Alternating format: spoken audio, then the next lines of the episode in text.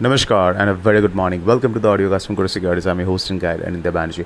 As global cues are uh, quite positive because equity markets are doing well in Asia. Yesterday, the the stock markets in US had closed in the green. Dollar index is slightly lower, nothing significant, but because of the rise in the Japanese long-term bond yields, the dollar index is at least slightly weaker, especially against the yen, and that is spilling over into the Asian currencies. इसके लिए Chinese yuan is doing well and USD yen in the offshore is doing well. 82 90 के आसपास spot reference है.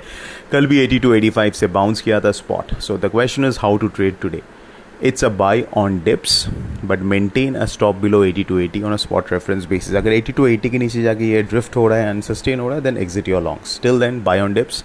Target रहेगा intraday में 83 और 8310 on the spot levels. But don't carry uh, positions overnight. Intraday trade is fine.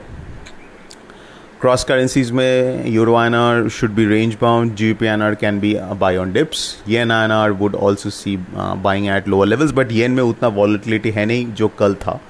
But the rising bond yields in Japan is positive for yen. इसके लिए yen keep your eyes on.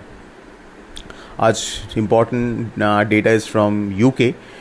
जो basically the job market data will be out and will be updating you about it it will be around 11:30 AM so जिसका impact will be on GPNR so GPNR will be one currency to keep a watch on so that's it folks this is Anand Banerjee signing off a fantastic day ahead